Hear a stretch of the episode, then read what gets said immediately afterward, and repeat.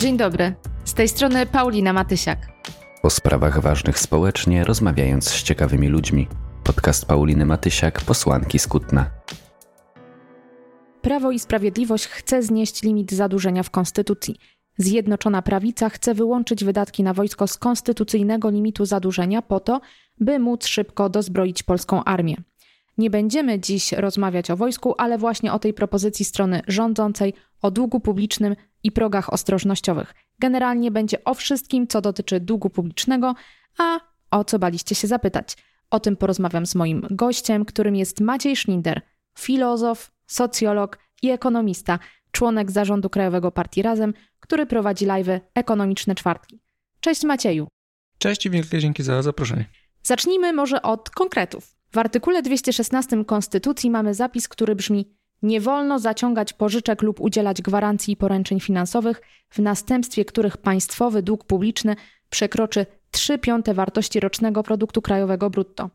Dobrze, że w ustawie zasadniczej znajduje się taki zapis, czy nie dobrze? Jak to oceniasz? I może zanim ta ocena, to poproszę, byś wyjaśnił dwa pojęcia, które tu się pojawiają: dług publiczny i produkt krajowy brutto. Bez nich trudno będzie nam bowiem zrozumieć ten zapis. Tak, to ja może rzeczywiście wyjaśnię te pojęcia, ale może nawet wyjaśnię trzy, a nie tylko te dwa, których użyłaś, bo wydaje się, że to może być przydatne. Po pierwsze, dług publiczny. No, dług publiczny to jest takie łączne zadłużenie wszystkich podmiotów sektora finansów publicznych. To znaczy, że jest to suma zadłużenia zarówno rządu, samorządów, jak i takich specjalnych funduszy, na przykład Funduszu Ubezpieczeń Społecznych i wielu funduszy celowych. I nie należy mylić długu publicznego, a to tego nie użyłaś na szczęście, nie pomyliłaś, ale często niestety się myli, z deficytem budżetowym. Deficyt to jest po prostu różnica między wydatkami a dochodami budżetu państwa i mierzymy go tak, jak budżet oczywiście w stosunku rocznym. No i właśnie, podobnie jest z produktem krajowym brutto, który również jest miarą wielkości danej gospodarki w danym roku, a konkretnie sumą wartości wszystkich dóbr i usług finalnych y, wytworzonych w danym kraju w tym czasie. Więc mamy do czynienia z długiem publicznym, który jest taką wartością niejako rosnącą albo jakąś taką bardziej ogólną i deficytem budżetowym i produktem krajowym brutto, które mają charakter roczny. Dziękuję, ale wróćmy do długu i jego konstytucyjnego limitu. Skąd w ogóle pomysł, by na sztywno takie liczby wpisywać do konstytucji? Jesteśmy pod tym względem chyba wyjątkowym krajem, prawda? Zdecydowanie tak. Tutaj warto się zastanowić, skąd się w ogóle rzeczywiście wziął ten pomysł. Otóż konstytucję, jak pamiętacie, uchwalono w 1997 roku. To były te lata 90., kiedy my bardzo chcieliśmy udowodnić, że jesteśmy, należymy do Europy Zachodniej i że stosujemy wszystkie takie normy, które ta Europa Zachodnia sobie sama narzuca. Pięć lat wcześniej, w 1992 roku, uchwalony został tak zwany Traktat o Unii Europejskiej. Najczęściej mówimy o nim pod nazwą Traktat z Maastricht. I on przyjął pewne warunki, jakie musi spełnić państwo, by móc ubiegać się o wejście do Unii Europejskiej, a także wejść do strefy euro. I te warunki, które ten traktat z Maastricht wprowadził, to są tak zwane kryteria konwergencji. Tych kryteriów jest kilka, natomiast jednym z tych kryteriów jest właśnie zasada, że dług publiczny nie może przekroczyć 60% PKB. No i nasi politycy uznali, że próbując e, dostać się oczywiście do Unii Europejskiej, będą święci od papieża będą niezwykle gorliwi i wpiszą takie rozwiązanie traktatowe, rozwiązanie unijne aż do ustawy zasadniczej, do, do naszej konstytucji. I zrobiliśmy to jako pierwsi na świecie, po to, żeby właśnie udowodnić, że się do tej Unii Europejskiej absolutnie nadajemy. Czy to była słuszna uwaga, to oczywiście e, należy się zastanowić później, natomiast ważne jest, że te europejskie wymogi tak naprawdę już dzisiaj realnie nie obowiązują. To znaczy w 2008 roku, po wybuchu kryzysu finansowego, no nie było możliwe utrzymanie absolutnie e, jakichkolwiek limitów tego typu i ogromna większość państw e, musiała ratować, znaczy musiała, nie musiała, zdecydowała się ratować chociażby swoje banki, niestety płacąc za to znacznie rosnącym zadłużeniem publicznym. I to nie chodzi tylko o takie kraje, którym to najbardziej było widać, tak jak Hiszpania, Irlandia czy chociażby Włochy, ale także Niemcy czy Francja również istotnie zwiększyły swoje zadłużenie po to, żeby ratować właśnie e, swoje banki. No więc ta zasada stała się wtedy tak naprawdę kompletnie martwa. Co więcej, oficjalnie ona została zawieszona w momencie wybuchu kolejnego kryzysu, tego, który wciąż trwa, czyli kryzysu pandemicznego. Niby ma wrócić w 2023 roku, ale mówiąc zupełnie szczerze, nie ma żadnej pewności, że tak będzie i można w to wątpić. A ile wynosi nasz e, obecny dług e, publiczny i jak to wygląda w porównaniu E, z innymi państwami, bo faktycznie chyba w 2020 roku aż 15 krajów Unii Europejskiej miało wyższy stosunek zadłużenia do PKB niż Polska. Siedem krajów przekroczyło 100% zadłużenia w stosunku PKB i cała siódemka jest w strefie euro. Czy mógłbyś tutaj więcej coś i mnie, i słuchaczom wyjaśnić? Tak, no na pytanie, ile wynosi dług publiczny, to jest pytanie, kto liczy. To często w ekonomii tak jest, że jak mówimy o, zresztą w ogóle jak mówimy o liczbach, to, to istotne jest kto i w jaki sposób liczy. Narodowy Bank Polski, który liczy swoją własną metodologię, wyłącza pewne elementy. Twierdzi, że no, na koniec 2021 roku, więc zeszłego roku nasz dług wynosił trochę więcej niż, znaczy niecałe, mm, niecały bilion 150 miliardów e, złotych. Natomiast e, licząc metodologią Eurostatu, który na jej podstawie można porównywać rzeczywiście kraje między sobą, więc możemy przyjąć raczej taką europejską miarę. Pod koniec 2021 roku ten dług był istotnie większy, bo przekraczał e, bilion 400 miliardów e, złotych. Eurostat to taka instytucja unijna, która zajmuje się właśnie e, statystyką, statystyką głównie oczywiście ekonomiczną, ale także rynku pracy, różnych innych demograficznych także kwestii. Tak naprawdę jak chcemy sprawdzić jakieś dane w Unii Europejskiej, to najpierw należy sięgać do Eurostatu. Tam możemy te dane znaleźć, jest ich e, całkiem dużo, więc do tego zachęcam. No i zgodnie z tą metodą Eurostatu, no właśnie, jak już porównamy sobie ten e, nasz dług, ten bilion, ponad 400 miliardy złotych do PKB, no to wychodzi nam, że mniej więcej około 57% mamy tego zadłużenia, no czyli jesteśmy blisko tych 60%. No niewiele nam brakuje, rząd oczywiście licząc po swojemu uważa, że jest e, ta przestrzeń trochę większa.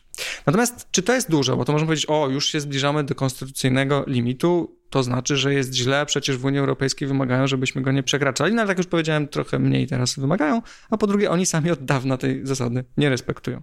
I faktycznie jest tak, że znaczna część państw ma zadłużenie w, będące w Unii Europejskiej znacznie, znacznie większe. I na przykład Grecja, e, no to jest zadłużenie na poziomie 200%, Włochy 155%, Portugalia 130%, Hiszpania 122%, więcej niż 100 ma także na przykład chociażby Francja można by powiedzieć, kraje południa, najbardziej doświadczone przez kryzys 2008 roku, no więc trochę innej sytuacji. To oczywiście osobny odcinek możemy nagrać, mówiąc właśnie o tym, jak chociażby Grecja doświadczyła też pewnych polityk, które ten dług zwiększały, które nie były za mądre, były na nich z zewnątrz wymuszane. Ale także kraje naszego regionu. One też mają często wyższy dług od nas. Zarówno Węgry, które mają 80%, Niemcy, przecież te Niemcy, te oszczędne Niemcy, na które zawsze warto zwracać uwagę i robić tak, jak Angela Merkel wcześniej przykazała, to mają też 70% procent, więc e, no, powyżej tego e, progu. Powyżej ma także Finlandia, kraj e, nordycki, czy Słowacja, nasz południowy sąsiad. Także tutaj naprawdę na tle innych krajów, jeżeli uznajemy w ogóle dług, czy jego wielkość za, za coś problematycznego, to można powiedzieć, że nie wyglądamy źle. Jasne, zanim zadam kolejne pytanie, to w trakcie Twojej wypowiedzi przyszło mi do głowy jeszcze inne niż to, które mam tutaj skrupulatnie zanotowane. Mówiłeś o tym, że Narodowy Bank Polski zupełnie inaczej liczy ten e, dług publiczny, inaczej niż Eurostat. Wydaje mi się, że faktycznie to może budzić pewne problemy, ta różnica w metodologii, różnica potem też e, w wyniku.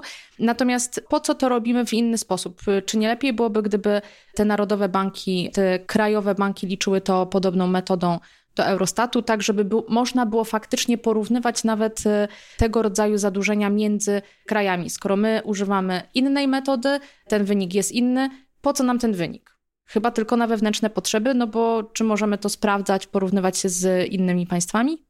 Celem polskiego rządu nie jest e, adekwatność statystyki i porównań europejskich. Celem polskiego rządu jest prowadzenie adekwatnej polityki wewnątrz e, kraju, polityki gospodarczej i społecznej. A jeżeli ma już rząd za staną tą zasadę konstytucyjną, niestety, limitu zadłużenia, no to próbuję tak liczyć, żeby nie znaleźć się blisko tego przekroczenia tegoż limitu. Dlatego wyłącza pewne fundusze, pewne specjalne. Teraz jest ta propozycja, żeby wyłączyć e, wydatki na armię właśnie z tych wyliczeń. To znaczy, no niby jest ten limit, ale tak naprawdę po prostu my co chwilę uznajemy, że coś się do tego limitu nie liczy, bo tak uważamy i to jest słuszne.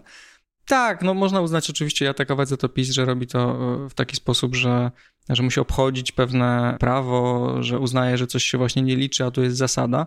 No tylko problem oczywiście polega głównie na tym, że ta zasada jest trochę mało sensowna, tylko że do tego, żeby ją zmienić i nie mieć problemów, to oczywiście trzeba zmienić konstytucję, a to póki co nie jest władny aktualny rząd zrobić.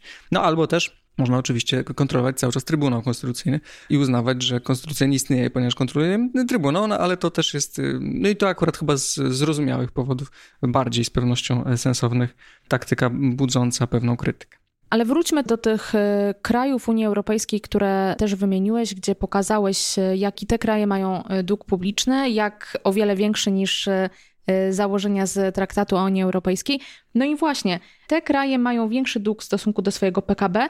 To pytanie, po co stosujemy, po co w ogóle wprowadzamy taką zasadę? Czy to w ogóle ma jakiś sens, ma jakieś uzasadnienie? Nie ma sensu, tak? Mówiąc najkrócej, ja spróbuję to uzasadnić. Zarówno w traktacie z Maastricht nie miało to sensu, tak jak nie ma tym bardziej sensu w naszej konstytucji. Po pierwsze, porównajmy sobie, bo tak mówimy, o 60% PKB, no to dużo. No to mamy takie zadłużenie, to jest ponad połowa tego, co, co rocznie wypracowujemy. No tylko teraz spójrzmy sobie na potrzeby tego pytania tylko. A nasze zadłużenie, takie nasze zadłużenie naszych gospodarstw, nie wiem, na przykład kiedy bierzemy kredyt hipoteczny, no to przecież nie porównujemy go z naszym rocznym dochodem, bo gdyby tak było, no to załóżmy, że na przykład małżeństwo, które zarabia sobie powiedzmy 100 tysięcy złotych, to są dwie osoby, które zarabiają więcej niż, e, niż średnia krajowa, a 100 tysięcy złotych na rękę. Więcej niż średnia krajowa, więc zarabiają, można powiedzieć, dobrze. To jest część polskiej klasy średniej. Nie jakoś super, nie są nie, niezwykle bogaci, ale są dobrze sytuowani. Ale jest około 8 tysięcy e, złotych na rękę miesięcznie na dwie osoby, to, to nie jest e, jakaś mała kwota. I teraz wzięli sobie kredyt, kupili mieszkanie, na przykład wzięli kredyt za 300 tysięcy złotych, co dzisiaj nie jest też e, jakimś bardzo dużym kredytem. Widząc, jak rosną ceny nieruchomości, w, szczególnie w dużych miastach, no to, to nie byłoby jakieś duże i przesadzone mieszkanie. No to jakbyśmy to tak porównali, no to uznalibyśmy, że to jest 300%, tak? No bo 300 tysięcy złotych jest trzy razy większe niż to, co oni rocznie e, zarabiają. No ale nie ma to żadnego sensu, bo ten kredyt jest przecież rozłożony na 30 lat. W związku z tym przecież to nie jest jakieś ogromne obciążenie, jak on jest odpowiednio rozłożony. To nie czujemy, że to, znaczy oczywiście uważamy, że to tak, polskie gospodarstwo jest bardzo zadłużone, powinny mieć lepsze warunki kredytowe.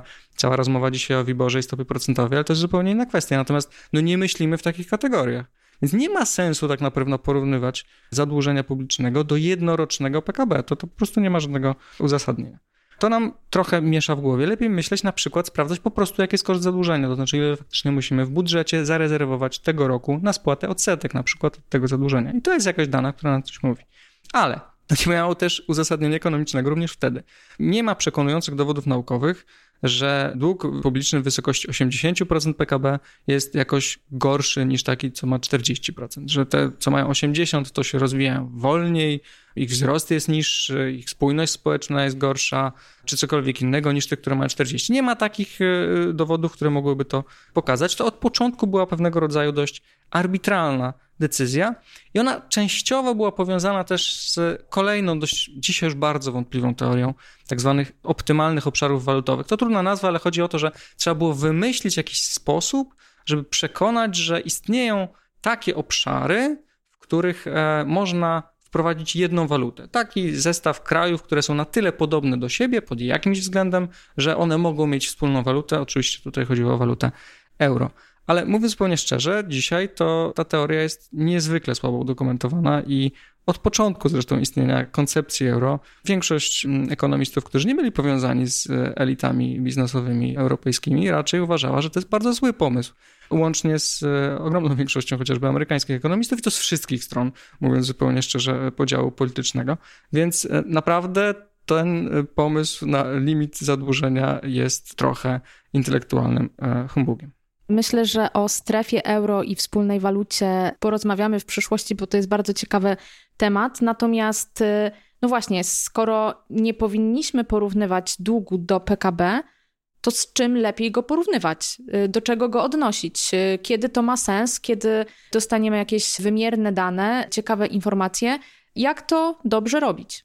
No więc jeżeli w ogóle z czymś myśleć o długu publicznym, to zawsze powinniśmy myśleć o dwóch stronach równania. To znaczy, jeżeli jest dług, to jest też majątek. Znaczy istnieje coś takiego jak majątek publiczny, czyli to, co jest, no można powiedzieć wspólne, ale jest po prostu elementem naszej wspólnej własności państwowej. No i jeżeli nie mówimy o tym drugiej części, to tak naprawdę najczęściej chcemy ukryć tą część. I tutaj bardzo dziękuję i bardzo, bardzo popieram tę całą, całą inicjatywę. Zresztą można znaleźć ją właśnie pod e, adresem majątekpubliczny.pl. Zdaje się, że tą stronę założył Jędrek Malko, e, natomiast bardzo mm, współpracowały w tej inicjatywie zarówno tak Polska Sieć Ekonomii, jak i Fundacja Kaleckiego, czy Fundacja Lipińskiego. Tam można znaleźć zresztą sporo bardzo ciekawych e, danych na ten temat, no bo musimy się zorientować, ok, no jesteśmy coś tam dłużni, ale przede wszystkim no jest pytanie, że też coś mamy. Ten majątek jakby on rośnie i on wynosi znacznie więcej niż zadłużenie, bo to jest prawie 3 biliony złotych, tak? Więc to jest wielokrotnie więcej niż, niż zadłużenie. No i co to jest ten majątek? O co tu chodzi? Bo ja tak mówię majątek, no ale tak, żeby sobie wyobrazić, co tak naprawdę to jest. No to są szpitale, to są drogi, to są szkoły, to są teatry, to są jakieś zasoby w posiadaniu na przykład Skarbu Państwa, e, jednostek samorządu terytorialnego, Narodowego Banku Polskiego i tak dalej, i tak dalej. I to wynosi 75 tysięcy złotych na mieszkańca Polski.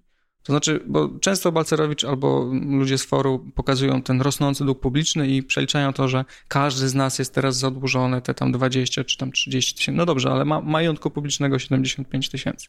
Tak, no jak tego nie powiemy, no to po prostu kłamiemy, no ale to, to oczywiście wiemy, że to jest domena ekonomistów spod znaków for i miłościwie im panującego ekonomisty Leszka.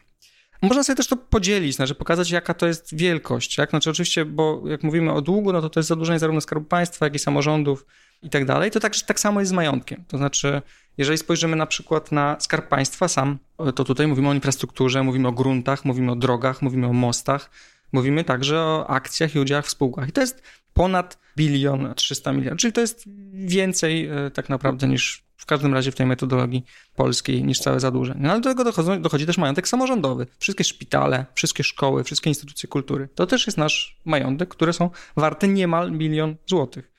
NBP ma swoje rezerwy walutowe, czyli waluty zagraniczne, które posiada i które, co więcej, to jest bardzo istotne, no też są ważnym elementem zarówno tego, że to liczy się do majątku, ale także one mogą dzięki temu wpływać na przykład na to, jaką siłę ma na przykład polska waluta, po jakiej cenie można ją kupić innymi walutami. Więc to jest jakby ta strona, którą absolutnie trzeba e, koniecznie, e, koniecznie uwzględniać, czyli po prostu majątek publiczny. A pamiętajmy, że w tym wszystkim nie wliczamy też takich rzeczy, które ewidentnie są wspólne, ewidentnie są naszych wszystkich, których nie da, znaczy można oczywiście przeliczać, ale to już jest jakaś taka ekonomizująca choroba chyba. Natomiast na przykład bogactwa naturalne i dobra kultury. To nie są rzeczy przeliczalne, ale one są no niezwykle wartościowe. Wszyscy wiemy, jak one są dla nas ważne, no bo ile warte są polskie Tatry. Albo ile warte jest jezioro Śniardwy, albo ile jest warty zamek w Malborku, czy kopalnia soli w Wieliczce. To nie są rzeczy, które da się w taki łatwy sposób przeliczyć, więc nie ma tego w całym tym ogromnym szacunku tego majątku publicznego, no a jest to coś, co do, do nas należy. Skoro tutaj wyjaśniłeś, y, jak to wygląda z tym majątkiem publicznym, czy jesteś w stanie podać takie dane, jak y, bardzo zwiększył się dług publiczny, a jak bardzo zwiększył się majątek publiczny, czy może jest odwrotnie? Jak to wyglądało no, w ostatnim czasie, w ostatnich latach? Dług publiczny w ciągu ostatniej dekady, no bo tak to nie ma co się skupiać na jakimś tam ostatnim roku czy dwóch, no bo to też jest oczywiście specyficzna sytuacja, więc w ciągu dekady no to urósł, urósł prawie, no powiedzmy więcej niż 350 miliardów złotych na pewno. Natomiast majątek publiczny podniósł się o ponad 850 miliardów, co oznacza, że no, ten wzrost jest ponad dwukrotnie wyższy. Więc nie tylko majątek po prostu jest wyższy, znacząco większy, ale też rośnie szybciej i to też znacząco szybciej niż dług. Więc ten bilans tak naprawdę moglibyśmy powiedzieć, że jest dodatni. Ale pamiętajmy, że to jest też taka pewnego rodzaju dość istotna relacja. To znaczy, pewne działania mają skutki po dwóch stronach i one są często niejednoznaczne. Na przykład, kiedy ludzie oszczędzają na emeryturę, no to pożyczają pieniądze państwu na budowę szpitala chociażby. I wtedy oczywiście rośnie nie tylko dług publiczny, czyli jakby z jednej strony my się bardziej zadłużyliśmy, no ale też wzrósł majątek, bo pożyczyliśmy te pieniądze i mamy szpital. Więc to powiedzieliśmy tylko pożyczyliśmy pieniądze, zwiększyliśmy dług, no to trochę mało mówimy, no bo pożyczyliśmy po to, żebyśmy mieli ten szpital i on nie tylko jest majątkiem, w związku z tym nasza sytuacja finansowa wcale nie jest gorsza, ale po drugie, no on spełnia niezwykle istotną funkcję publiczną oczywiście.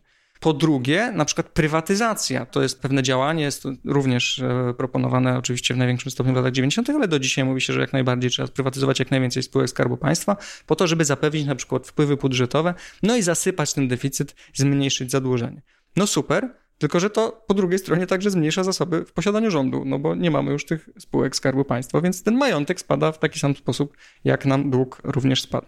No i wreszcie na przykład takie propozycje, że tnijmy, tak? Okej, okay, nie prywatyzacja, ale tnijmy wydatki. Na przykład na utrzymanie infrastruktury, tego co mamy, tylko, nie tylko fizycznej, ale też na przykład społecznej, czy jakiejkolwiek innej, no to owszem, to nam obniża wydatki, więc obniża deficyt i dług, ale także zmniejsza wartość samej tej infrastruktury. Ona jest po prostu, na przykład rujnuje. No i tą drogą poszły chociażby Stany Zjednoczone, które od lat nie remontują swoich dróg i mostów i naprawdę można, proponuję zobaczyć, jak one wyglądają w wielu stanach i wyglądają w sposób taki, których w Polsce w wielu miejscach nie widzimy. Naprawdę dramatyczny. Często mówi się o długu publicznym, porównując do zadłużenia zwykłych y, ludzi. Czy to jest rzeczywiście uprawnione porównanie? Co o tym sądzisz? Nie jest i z góry przepraszam, że już go dokonałem w tej rozmowie, ale to było na potrzeby odpowiedzieć tylko na to pytanie po to, żeby sobie wyobrazić pewną sytuację, pewne nasze wymagania wobec tego długu publicznego, które w naszym codziennym życiu przecież wobec siebie nie mamy, nie myślimy w ten sposób. Ale on nie jest w ogóle podobny tak naprawdę i to w bardzo wielu aspektach i to warto o tym pamiętać.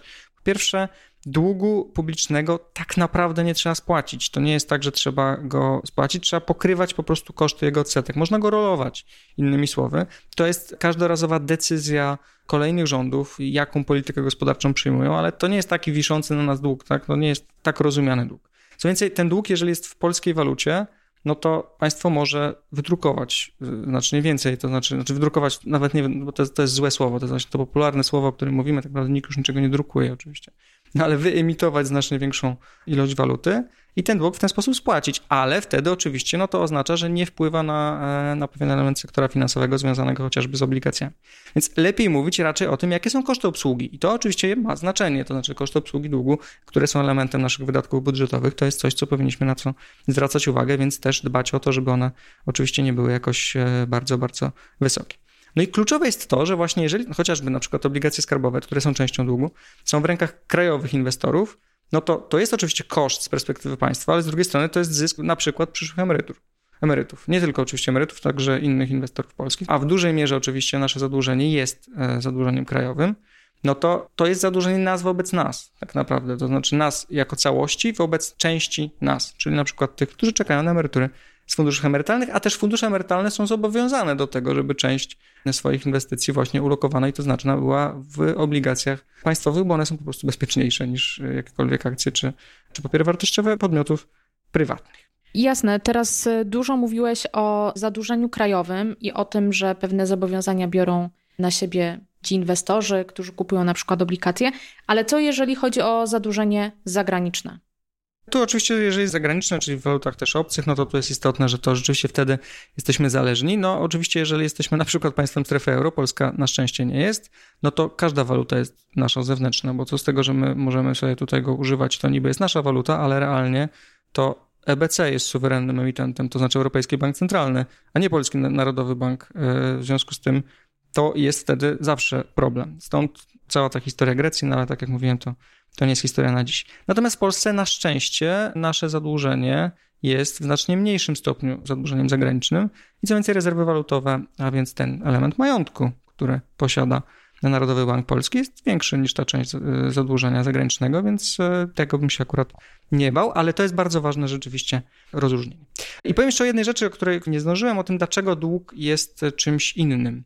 Ten dług publiczny i dług prywatny. No, trzeba myśleć o długu jako długu publicznym, jako pewnego rodzaju inwestycji. To nie jest tak, jak się mówi, że to jest przerzucanie kosztów na przyszłe pokolenia. No nie, no bo jak kupujemy za dług, budujemy im szpital, to dzięki temu będą mieli się gdzie leczyć. Dzięki temu zadłużeniu remontujemy drogę, to będą mogli tą drogą przejeżdżać i efektywniej przedostawać z miejsca do miejsca, na przykład do pracy, a więc na przykład tracić mniej pieniędzy, czasu i wpływać e, pozytywnie na, na swoje życie. Więc tak naprawdę przyszłe pokolenia będą beneficjentami przyszłego wzrostu gospodarczego, i dobrobytu, który jest wytworzony również dzięki naszemu dzisiejszemu długowi, naszym dzisiejszym e, wydatkom. I to są zarówno wydatki właśnie takie jakby na infrastrukturę, które mają przełożenie bezpośrednie na mniejsze nierówności w przyszłości, a więc na wyższy wzrost, a także bezpośrednie likwidowanie na przykład ubóstwa dziś i zmniejszanie nierówności, chociażby przez świadczenia, tak jak 500+, ale także jak wiele, wiele innych. To są właśnie inwestycje, które no dzisiaj są kosztem, ale one powodują, że w przyszłości mamy znacznie, znacznie większy wzrost. I ostatnie zdanie w tym temacie. Inwestycje, one muszą być dokonywane przez sektor publiczny. Są takie, które muszą być dokonane przez sektor publiczny, bo sektor prywatny po prostu nie jest w stanie podjąć takiego ryzyka. I to jest na przykład kwestia transformacji energetycznej, która jest niezbędnym procesem z perspektywy przetrwania nas y, jako gatunku w ogóle. I ostatnie pytanie, bo powoli nam się kończy czas dzisiejszej rozmowy. Jak ostatecznie uważasz, lepsze jest odejście od reguły wydatkowania przy zachowaniu przejrzystości finansów publicznych, czy może właśnie takie sztuczki, z których korzysta obecny rząd, związane z szukaniem sposobów i miejsc przenoszenia środków do różnych celowych funduszy, po to, by tej reguły nie naruszać?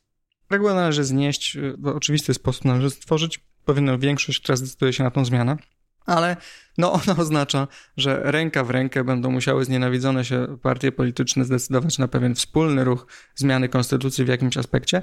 Przy tym poziomie braku zaufania politycznego to oczywiście nie bardzo wierzę, że to się po prostu wydarzy i nie wierzę w odpowiedzialność e, za państwo wielu z tych podmiotów politycznych i nie wierzę w to, że można liberałów przekonać do tego, że to, co im wtłaczał Balcerowicz i w co wierzą od lat 30 e, jest kompletną bzdurą, więc e, z braku laku, jeżeli nie da się tego limitu zadłużenia z konstytucji wyrzucić oraz z innych ustaw, to trudno, należy jakoś kombinować. Bardzo dziękuję za tę ciekawą e, rozmowę. Na sam koniec e, też już zapowiedź kolejnych spotkań z Maciejem Schniderem. Temat długu będziemy kontynuować w podcaście. Bardzo dziękuję za wspólnie spędzony czas, za ciekawą dyskusję i do usłyszenia. Dziękuję bardzo, do usłyszenia.